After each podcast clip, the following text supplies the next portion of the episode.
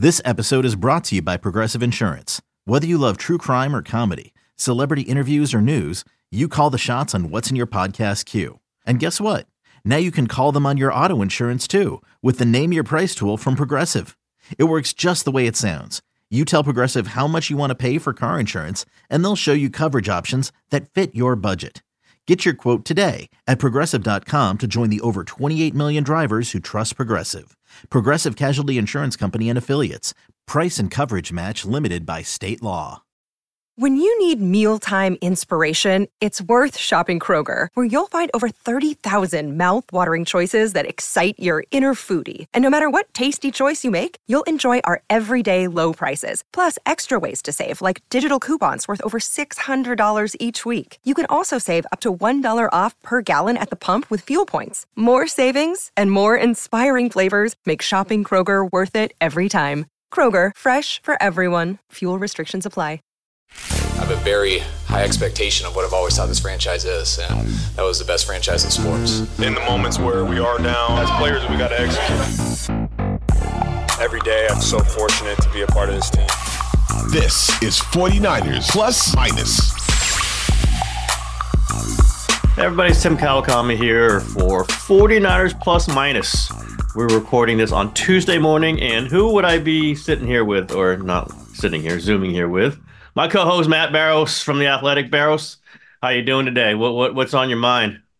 It feels like I'm sitting next to you, sitting yes. right across from you. Actually, too close. I, I would uh, back up. back up. Yeah, my face is too big on the screen. God damn it! Yeah, I'm working on games. my uh, my mailbag here in San Jose, and I've got some good questions this week. A lot of Brock Purdy stuff. People already kind of looking ahead to oh, you know, what's going to cost to sign this guy oh, to no. a long-term extension? Oh no! uh, you know, for uh, fans, I, have ne- I've always been astounded by how little they pay attention to the present yep. and the past. I mean, the past is like that that that barely considered. It's all about what happens next, what's happening down the line. Nobody's enjoying this remarkable season. Everybody's already fretting about, oh, how are we going to afford all these uh these fabulous players in 2025? Yeah, yeah. Well, I just love like, oh my god, if they win a Super Bowl, oh no, like you exactly, know what? The, yeah. the Super Bowl is kind of the point. That is the point of this. It wasn't. It isn't about cap management in three years. I don't think Eddie. Well, they didn't have a cap. I don't think Eddie DeBartolo was going. You know what? The Super Bowl that we won in Detroit's all great and all, but oh my god, all the money that we're gonna have to pay. No, you, you try to win the Super Bowl. I just want to big Purdy is we're seeing it. I mean, the discourse is what it is, and sometimes we try not to go heavy on it, but the guy's throwing a ball deep. I mean, he didn't against Philadelphia, but that wasn't a game for that. The pass rush wasn't something that was not going to allow it. They they built in a short to medium passing, and he, he did just fine. Obviously, against Seattle, he was kind of holding the ball against a team that does not really is not a defense you think about throwing deep on, but he was kind of like letting the middle range passes go and waiting for it to develop deep and bypassing these checkdowns. And I think you, you know, we sit next to each other for these home games, and how many times was like, "There's McCaffrey right there," like "There's McCaffrey right there," yeah. and Purdy's holding on the ball because he's waiting for Aiyuk or Deebo or even Kittle. Um, do is this guy in your mind like a, a guy who like wants to go deep? Do you feel like he's a he's kind of like, hey, I want to hit the deep ball if I possibly can? I mean, he's um he's Kyle Shanahan on the field.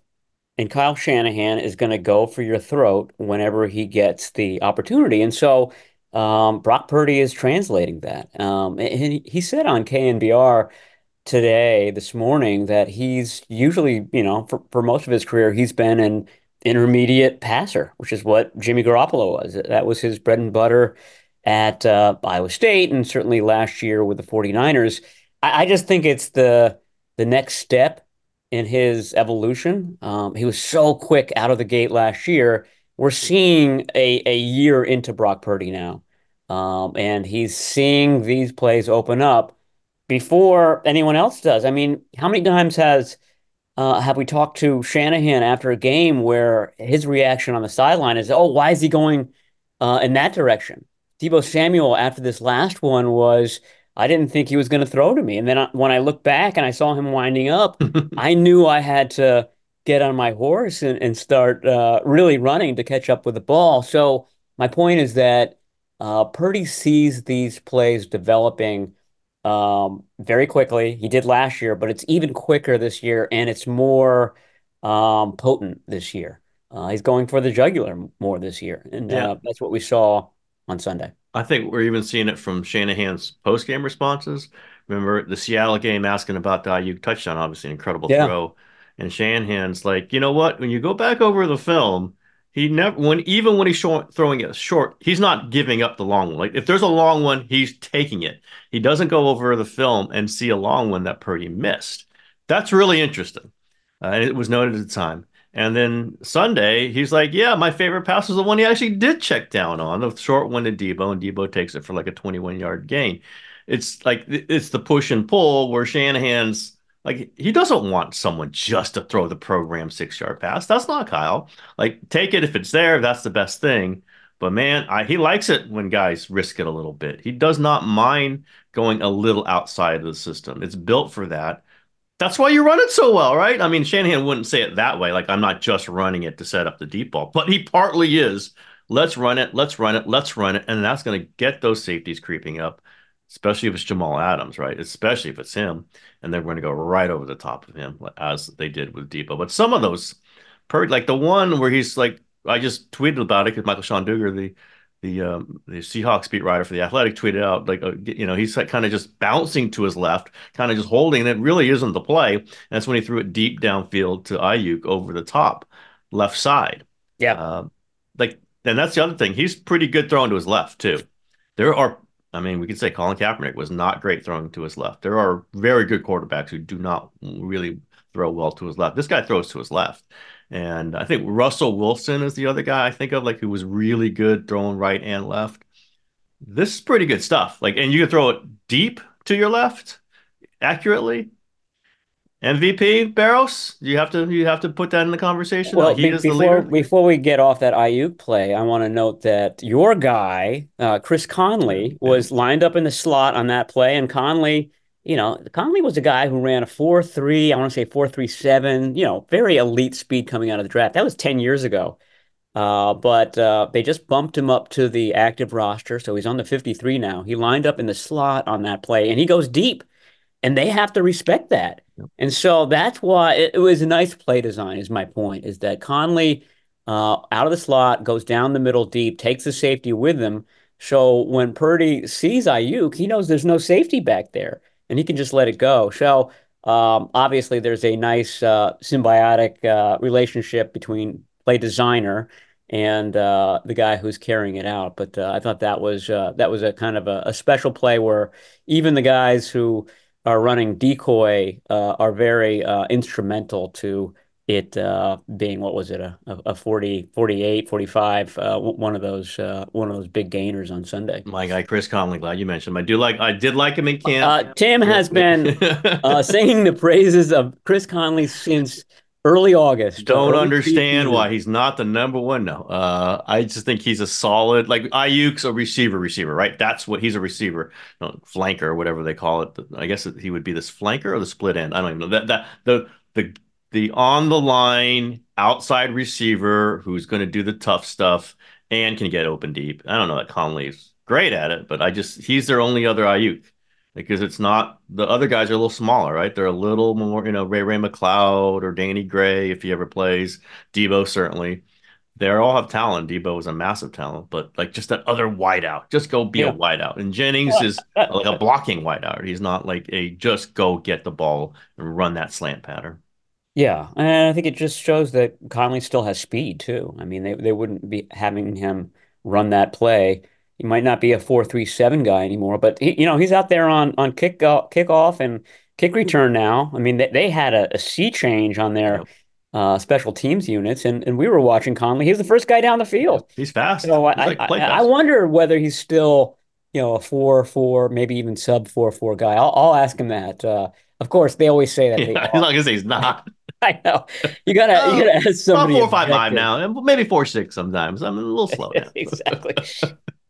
uh, uh, yeah. Do you think Purdy's arm is demonstrably stronger now? Do you see the ball going faster? Demonstrably, um, no, not demonstrably. I mean, I, I, I think it's, uh, you know, he said today on KNBR that he thought it was a little stronger than it was last year. Now, does that come with maturation or is that due to the surgery? I don't know, but um, he it obviously could be to the to the buildup, right? He had to work on it so much after the surgery. You know, that could be part of it. sure this. for sure, and and he's somebody I, I did uh, something with his throwing coach, um, uh, Will Hewlett.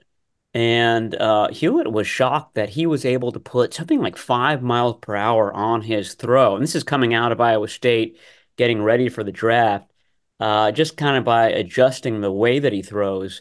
Um, he's a guy that needs to have his cleats planted in the ground, and so that he can translate all the strength in his legs and his hips into the throws. And so I think that probably more than anything, him getting used to throwing uh, a different style than he did at Iowa State.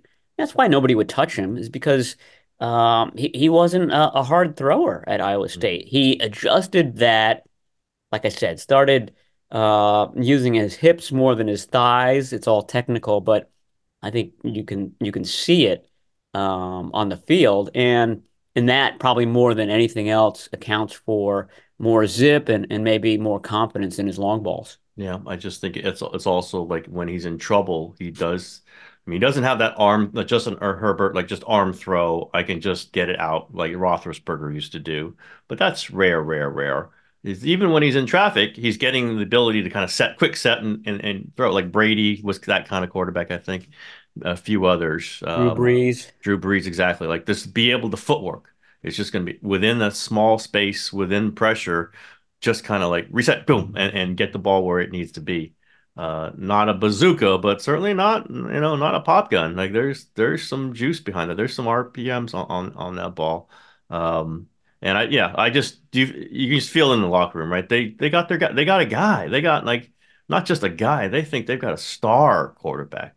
And even through the bad little slump, the fact that he came out of it like this, and the fact that the slump wasn't that bad, um, they are just like this is this is a star quarterback they've got. And I think I just like when I hear whatever the scores, I don't want to comment too much about it, but it's like, do you guys even hear what these players are saying? And this is not what they normally say about a, just a, any other quarterback. They all love Jimmy, but they didn't say, "Oh my God, those throws." They did not say that. They love playing with him, but they didn't say what they're saying with Brock. That locker room is like that's this is the guy. This is like a top five guy, certainly in the minds of that locker room. But did you uh, read Marcus the other day? Yep. Um, and and he made he played devil's advocate, yep. sort of uh, as far as the MVP vote and why Purdy might not get it. And I thought his point is well taken.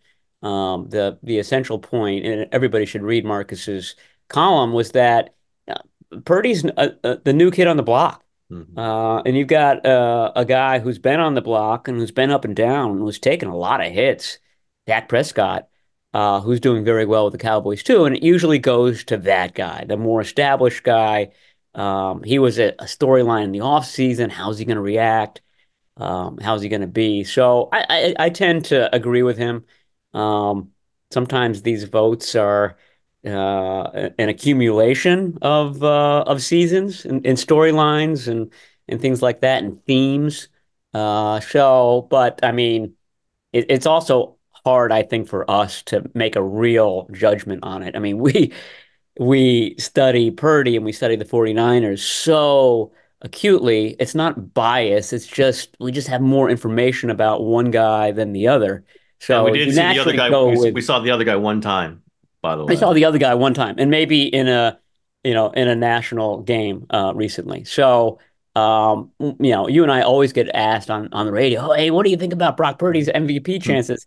and I, you know, I mumble something, but um, I'm I'm not the guy to ask. You have to ask the national people who have a bird's eye view of it all. And I would imagine that Dak Prescott plus Cowboys plus his history in the league gives him the advantage. And maybe recency bias and whatever. Yeah. Um, but I will say I threw this out on Twitter earlier this morning. And got some response. Didn't realize. I just looked at it. Brock Purdy leading the NFL 116.9 passer rating, which is really good. This is where it's been a little. I think it's kind of creeping higher every week, but it's been up there for a while, leading league Prescott is right behind him is two. If this was his season passer rating, this is how he ends it at 116.9, and it might go higher, but if this is how he ends, it would be the 49ers highest passer rating in franchise history. Higher than Montana was like a 112.8, higher than Steve Young's highest, which is like a 112.9, whatever. It's right in there. Okay, understand. There, he's not those guys, but the stats he's putting up is are something to really like start to look at and understand in the big picture. 70% completion rate, almost 10 yards per attempt. Uh, what is it like a 24 to 7 touchdown to interception ratio, something like that. Could end up with over 30 touchdowns. Like this is this is a remarkable season, even if he was in the middle of his career, even if he was in a, you know, 31 years old. This is a remarkable season. I think Aaron Rodgers has only had two seasons higher than this. If this is how it ends for, you know, this number is where Purdy ends up at.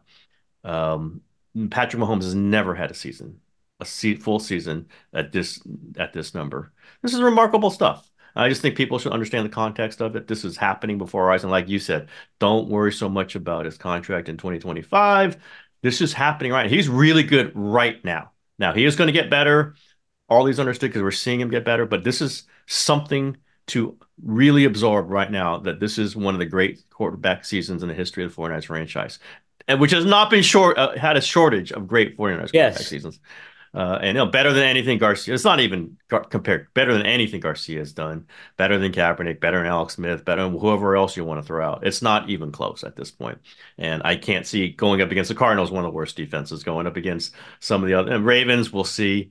Um, going against Washington, bad. Like this is probably not going to get a lot worse for him. It might even get better. So uh, just put that in a capsule and say this is special what we're it's not a mirage. This is something now he's done for, you know, what was it, five five or six regular season games last season into the playoffs through these, you know, 10 and 3 13 games this season. This is more than enough sample size for me at least. More than enough. That I don't know what the low the low side is, but it's pretty high, and then the high side's only getting higher every week. Um, I, is there any question in your mind about about him in your mind? Like if he goes through a couple slump where you just go, eh, I'm not so sure about him, or are you convinced about this guy? Uh, no, I mean he's already. I mean, I I, I think that the one um, outstanding thing that we haven't seen yet is if they are down by 14 points and those linebackers are packed, you know, are back uh, way back from the line of scrimmage and prepared for um, you know the passing game how does he do? Um, he hasn't shown that yet. Again it's only been a year. He hasn't been in every scenario to kind of prove that yet. Um, but i agree with you. I mean the, the 70% number completion rate seven games in a row at 70 or higher uh, that usually comes with a little check down guy, you know, a guy who's thrown lots of swing passes to the running back, uh, Matt Schaub, uh, Kyle Shanahan era, Arian Foster type of offense. Um, but you're pairing 70%, huge number, with almost 10 yards per attempt. Um, so it's that juxtaposition that I think is really special. Um, and again, it goes back to the play design. It goes back to a play caller and a quarterback who are totally in sync. And it goes back to a guy with a brain who's seeing things opening up um, before they're they're really even happening, which uh, I think is what makes him elite. Um, I think it would be a great story if he gets it. Uh, David Lombardi, our, our colleague, has has pointed out that um, his numbers are very similar in a lot of ways to Kurt Warner's back. Mm-hmm. You know, a quarter century ago in those yeah. greatest sh- show on turf teams, and and Warner had the same sort of humble beginnings um, uh, as uh, as Purdy does. So this idea that you know the the stigma of being the Mr. Irrelevant is attached to him, and it's going to take him a while to get it off. Well, that didn't really happen with Kurt Warner, a grocery boy. Uh, who becomes a quarterback. So there is precedent for the guy who just sort of comes out of the blue and wins MVP because he's part he runs a uh, very very special offense. Do they even have grocery boys anymore? Barrett's like it's all automated now. well, no, they want us to do all the work at the uh, the self checkout. Yeah, I, I was like, Target, I'm my own grocery boy. There's like uh maybe 200 people at Target, and there's one um, cashier working, and they want everybody else to go to the self checkout line. Gotta do it. I mean, this is this is a new world, Barrows. It ain't the old world. You know, no, don't get used to your old fancy little. I don't even know what what you'd be doing, but uh, this is this is automated. This is digital now. Um, all right, the defensive injuries are certainly piling up. I mean, Yeah. maybe it's a good time for them, right? Because you got Arizona. I don't know if you're going to need everybody out there for Arizona, but Armstead out last game, probably going to miss another one. Uh, Ward, I don't know what his status is going to be uh, with his leg issue. What was it? Leg issue? Yeah, leg issue. Groin. Groin issue. Uh, that take took him out of last game. Uh, I would imagine they would play that very safe, as as safe as possible. Hufanga's already out for the season. Greenlaw's been kind of nicked up last few games. Uh, you've got who else? Hargrave who went out with a with a hamstring. How are they holding up? Are, I mean, are they reaching a critical mass here? You think defensively? Uh, do they have? Is this the extent of their depth? Do they have anything else? Uh, Where are they health wise on defense? Yeah, no, this is it. I, I think on Wednesday, when we get the uh, injury report, there's going to be more names on it uh, than at any point during the season, uh, which is not what you want in, in mid-December. The, the the flip side of that is that none of these guys is is long term. Um, I think Shanahan said that Oren Burks had a uh, tendonitis flare up, and that might be a couple of weeks for him, not uh, an every down starter and they do have uh, a couple of guys who can who can fill in there. So that that's sort of the question to me is that do you put Charvarius Ward, uh, uh, Javon Hargrave in this game against the Cardinals um, if they're not quite 100%, or if there's a risk that you know they do more damage and it does seep into January and, and possible playoffs. Um, they, I don't think that they would do that, but uh, you got James Conner, you've got uh, Kyler Murray. Um, there is a rushing element to the Cardinals that if they see two defensive tackles who are going to be out, I, I I know what their game plan is going to be. Mm-hmm. Um, and so that will mean that uh, you know Javon Kinlaw and Kevin Givens and Kalia Davis are going to have to step up. They probably have to bring up T.Y. McGill, uh, a guy from their um, practice squad who who was good uh, last year and sort of Johnny on the spot situation. So uh, they they do have um, numbers. Um, in in a way, I feel like um, you know that that that that might be helpful for this team to have to kind of summon um, some some backups. There would be an urgency to it instead of oh we're going to Arizona to play a really bad Cardinals team. We've got the number one seed. There could be a complacency factor that sets in that sort of a, an injury game where boy these these young pups got to step Mm. up would add an element of like I said urgency to uh, the contest. You you highlighted Ji'Ayir Brown's play in your uh, minutia. You're Yeah. widely read, much heralded Yes. 49ers uh, minutia minute. You went. I mean, I I saw him a few times. I was just watching live. I he certainly didn't look like he was making any mistakes. Do you think he just legit just played well, flat out? Not even just well for a guy he popped in the lineup. Do you think he he played a strong safety game? Yeah, the strong safety game is a great way to put it. Um, he was down there. You know, there was a, a deep ball uh, against um, Charvarius Ward's man. I, that may have been the play that Ward got hurt on. He came out after the next play, but um, you know, Brown was right there for that, and he was right there for the one that he intercepted, and he was right there for the one that Fred Warner intercepted. To your point that you make during games, he's fast. Yep. Um, and he's probably faster than Hufanga and he's in the right spot and that's what you that's that's you know uh point A for any safety you want him to be there um he comes in a little bit too hot sometimes and he missed a couple of tackles against the Eagles early on. It led to led to big plays. That's a that's a Steve Wilks thing. He wants to eliminate explosives and since Ji'Ayir Brown has been in teams have gotten explosives against him.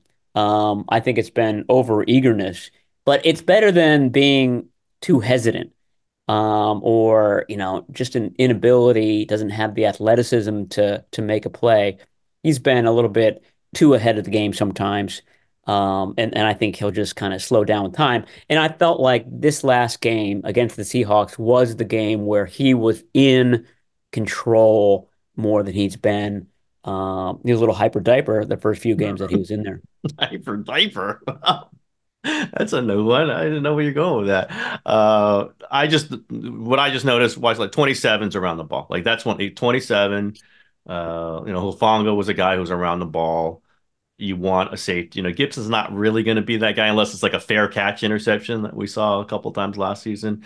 You, you want someone who, when the quarterback's getting pressure, the ball's coming off a little weird, who's going to be around. Now, sometimes uh, Fred Warner's going to be taking that ball from him, but that was a wise decision by Ji'Ayir Brown. Uh, Fred's kind of leader here. If 54 is flashing to the ball, I'm going to kind of let him go get the ball. Uh, very smart, very wise uh, defense, young defensive play.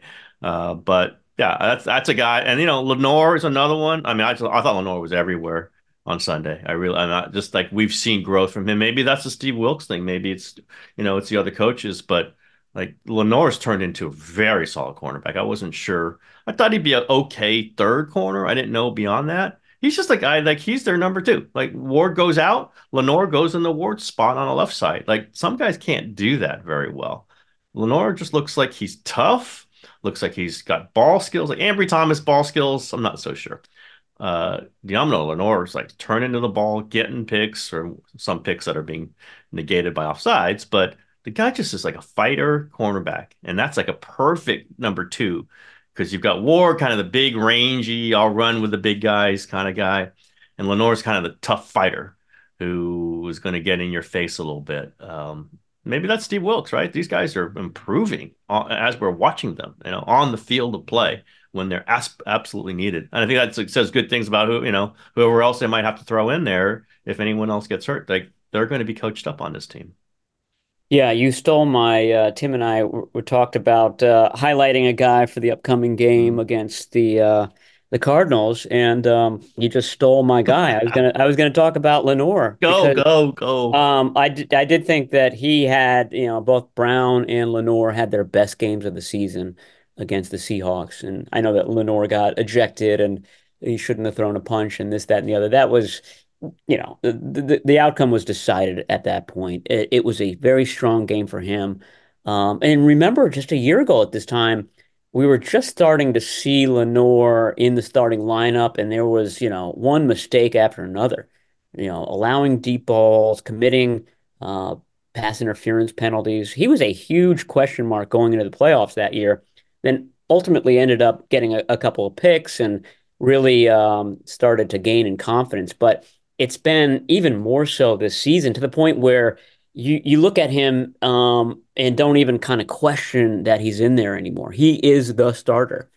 And uh, I really think that the 49ers see him as their nickel for the future because of all the things that you just mentioned, just how tough he is. Um, he's hard to phase, has no conscience, um, good tackler all of that stuff, I think that they see a uh, a bigger version of K'Waun Williams mm-hmm. in him, uh, someone who's going to be able to be a little bit more durable than than Williams was for this team. Uh, they they see a guy who's going to be their nickel for you know the the foreseeable future, and so then the question becomes, all right, who's the other outside guy? And um, that's why that's when you start looking at Ambry Thomas's development. He's a guy that Wilks really has sort of uh, tried to take under his wing and and and tried to help grow. Um, Darrell Luter, a hmm. fifth round pick this year. I think that's a guy that they're really excited about for next season. They brought in Jason Verrett on the practice squad. I think if there are more issues, if you know Ward, yeah, something happened to him where he was out for a while, you, you, might see Jason Verrett come back in, a veteran presence, a guy that they trust. Um, you know, how long will he last? I don't know, but uh, it's that other outside spot that is sort of the uh, the question mark moving forward. I'm gonna throw a name that fans won't love to hear. What about Isaiah Oliver as an outside? I don't think he was a great nickel. The feet weren't fast enough. Could he just give you, you know, a quarter of decent reps as outside cornerback? I, I don't think that's out of the question. No, he's done it in the past. That's yeah. what Atlanta drafted him fairly highly to do, but he ultimately was not a success there, and that's why they moved him inside. He's basically been their backup safety yeah. uh, the last couple games. I don't I don't know if that's going to continue with with Logan Ryan on the team, but um, you know he uh, he basically played free safety for the first time early in the Eagles game when. I don't. I, I still don't even know why uh, why Gipson left for three plays, but I mean that was sort of yeah. Oh, wait a minute. It's very easy to forget that, but that could have been critical to have a guy who's never played safety playing against the Eagles in that game for it would have been every play but the first play had uh, Gipson left the game for good. Uh, but uh, I, I, wonder whether that's his position of the future, uh, Isaiah Oliver, because obviously the 49ers don't want him at, at nickel cornerback if they have uh, a choice between him and, and Lenoir. All right. Did you have a question for me, Barrow, since you have one for me? I do, and, and it's it's from my mailbag, and uh, I, th- I thought it was a good one. Um, and Shanahan sort of danced around and had fun with it, but he's noted a couple of times that uh, Sunday was the first fake punt that has ever been done under his watch. And so the question is, what is it about Shanahan that makes uh, fake punts so anathema to him? I'd say, I, speaking in the Kyle mind, which I do yes. love to do, as you know, and I know There's some, some people. Supposition here, yeah, yeah. I, I, do know some people who who joke about it themselves. Uh, people around the 49ers, people who know Kyle, is he doesn't care that much about special teams. like he doesn't want. I mean, understands the value of them, but what he doesn't want is a risky special teams play that screws his offense up and also his defense. We, we know he values defense. He's not an offense coordinator. He doesn't give a damn where the ball ends up, right? He he doesn't want to put his defense in a bad position either. You blow a fake punt instead of having it 45 yards down the field, you're you know, which with a 35 wherever the hell they were on that play, and then your defense has a short field and you're screwing up the rhythm of what he's built. He and his defense and his offense have built together. He doesn't want to. He just wants to beat you straight up. If he gets a great return, if his kicker is great, that's all you know. Understood. That's part of special teams. I'm not saying he's he thinks special teams are valueless. What he doesn't want is the fuck up. He doesn't want the thing that screws up a game. Now we saw we've seen the special teams screw up games, right? Seattle game when what was it three years ago when it was some of the worst stuff I've ever seen, giving up a fake punt when, when the guy wasn't covered, and uh, were two fake punts in that game, I think, or it was some ridiculous two big plays, yeah. yeah. Uh, and changed court special teams coordinators since then. Brian Schneider is a special teams coordinator now. I just don't think he doesn't like you know onside kicks. He just doesn't. That's not what he does. It's. I think he just thinks it's messing around with something that he thinks he can have control of, which is running the offense and a good defense. And you start injecting this other stuff, then you're kind of kind of trick it. You're kind of flirting with NFL karma, I think. And he doesn't want to risk it. Now, if it's open, and I don't think he was upset that Wishnowsky made the call no. because it was there, right? He kind of likes the guts to do it. He just doesn't want to set it up and then have it blow up. And I I've heard this from more. I, I might try to talk to him about this. I I am curious, like since I'm just assuming it. Um, but he's joking about it, and he's never called a fake punt. He's never called, I think, an onside kick. At least, you know, not in a surprise. Maybe when they were trailing, they tried it, but it's just not what they do. Fake field goal. They don't do that stuff. I just think the Kyle Shanahan world is we beat you with what we do, which is our offense on the line of scrimmage against your defense, and our defense on the line of scrimmage against your offense. And to do anything else screws up our our feeling of how this game should be run. Now, you know, they're down some other time maybe, but why, why not just line up and have your offense try to get to fourth and five? Why try to trick them and maybe totally blow it and you give the defense, you know, if Seattle gets the ball there, the 35, I'm not saying the game totally changes, but it might. And I just think that's not who he is. It's not how he thinks about football. Maybe it puts the special teams in a little bit of a bracket, right? You can't do this. So now defenses know you're not going to do it. Well, maybe they know it now, right? maybe, maybe, that's the thing. I don't think Kyle minds it on film. You know, they play the Ravens on Christmas and they're going to have to wait a minute. We can't go hog wild on this punt here, or we can't totally set up the return. We got to make sure Wishnowsky, who can run a little bit, um, doesn't get around the corner and beat us. I don't think Kyle will ever call it though. It's just not in his nature.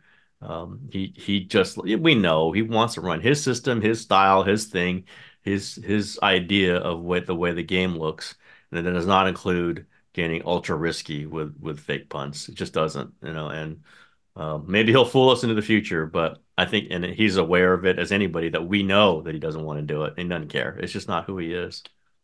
No, I agree with that uh, hundred percent. It's a little gimmicky, and it kind of, you know, uh, shows that you don't have full faith in your offense and your yep. defense. Yep. Um, he, you know, he's also a head coach who is the offensive coordinator.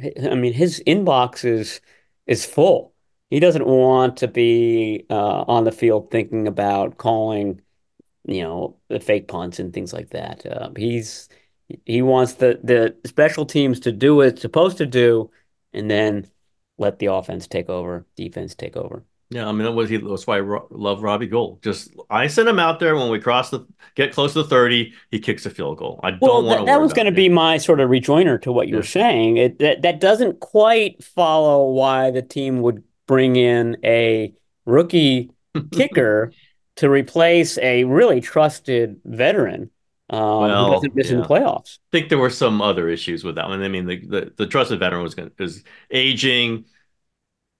It wasn't going to last forever. Was going to cost them a ton of money for some diminished returns. Was not kicking off anymore, and I don't think they love Wishnowsky kicking off. And I, I No, would- they definitely Yeah, did and. Wishnowsky's not great at it. And so I think they sold it to him as, in fact, I know they sold it to him as, we're just going to give you this guy and you're not going to have to worry about it. Like this is, if we use this high of a pick on this guy, it'll be like having Robbie Gould. Little, you know, younger guy, bigger leg, might not be as as accurate. Who's ever going to be as accurate as Robbie Gould, but he's younger. We can project him for the next 10 years. You don't have to worry about it. Like you are going to have this kicker. If we use, you know, if we drafted a guy in a sixth round, we might not be able to say that. We drafted a guy in a third. We're telling you, Kyle, like we are literally telling you this is the answer to you not have to worry. It almost was worry about it right now with the pick, and you don't have to worry about it anymore. And that's what sold Kyle on it. Uh, and it, obviously, it got a little chancy there in the off in the preseason and during this season, and they really haven't had any pressure kicks. We shall see how that works, but. That's how when you say, "Well, wait a minute, this guy doesn't care about special teams," and then they drafted a kicker in the third round.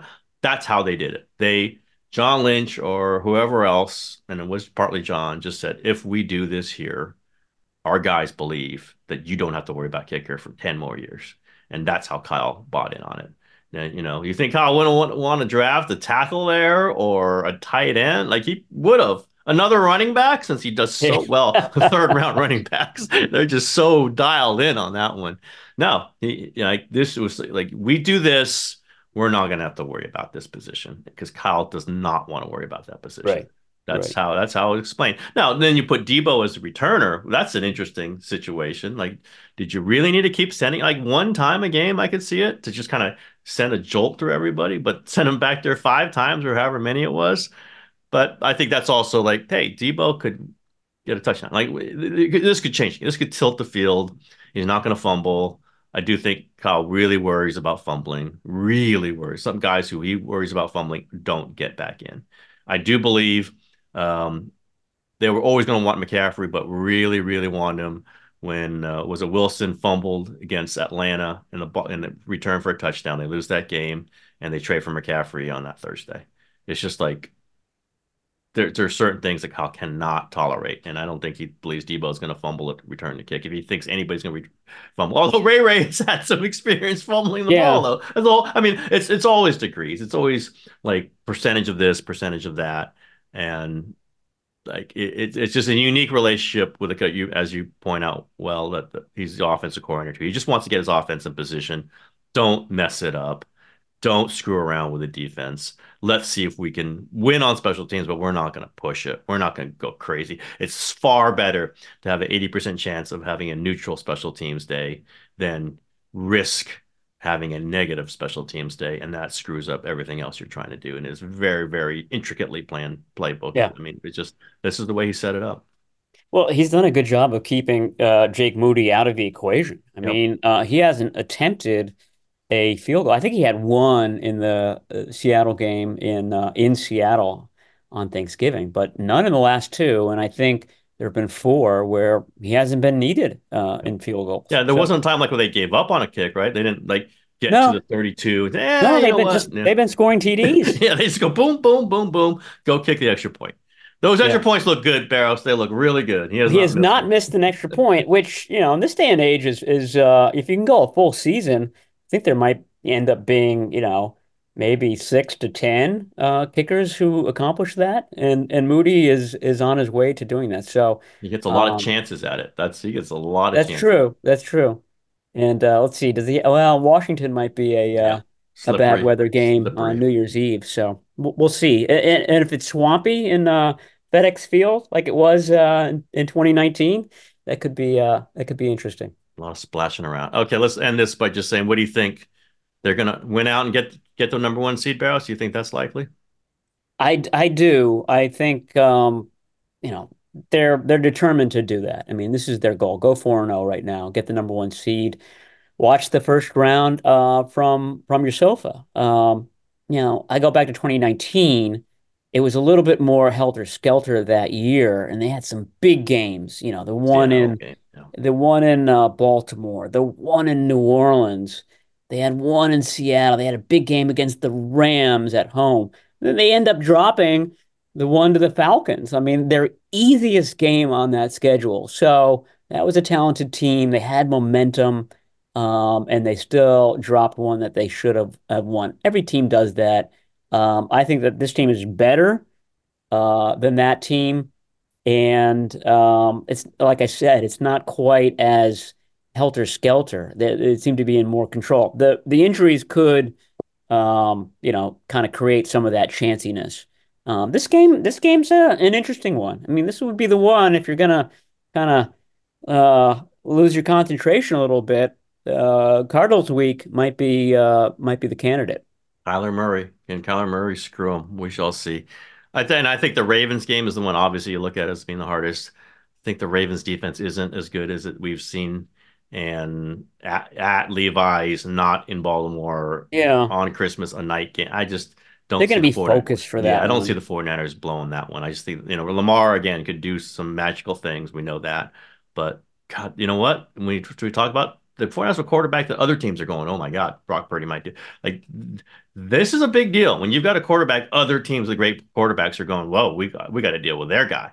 Uh, that was not the, you know, I defended Garoppolo a lot over the years, and I think he's way better than a lot of 49ers think he was. Gets credit in that locker room. But you didn't go in a, a, a matchup against a top quarterback and go, oh, okay, they got to deal with our guy too. Like the 49ers did not do that. They were playing around it. And now they got a guy that other teams have to go, we got to watch out for this, this, and this. Tim, we, we never had a a podcast where we argued that uh, Jimmy Garoppolo should be MVP of the league. That's good. We should go back in time and make sure someone said that. Jimmy G should be. He was very valuable. I, I mean, I bang him sometimes because it didn't end well and he was limited, but he won a lot of games for them. I never want to, you know, bypass that. And sometimes uh, I might hear from his agent about stuff like that. So, you know, you, you, you never want to discount a guy who wins games. It was very popular. But Brock Purdy is just so much better than him. It's not even close. It's really not even close. So, on that, Barrows, anything else? No, that's it. We should uh, maybe uh, Sunday night. Sunday, if by popular acclaim, we probably will do a plus minus Sunday night. Maybe even another one later in that week.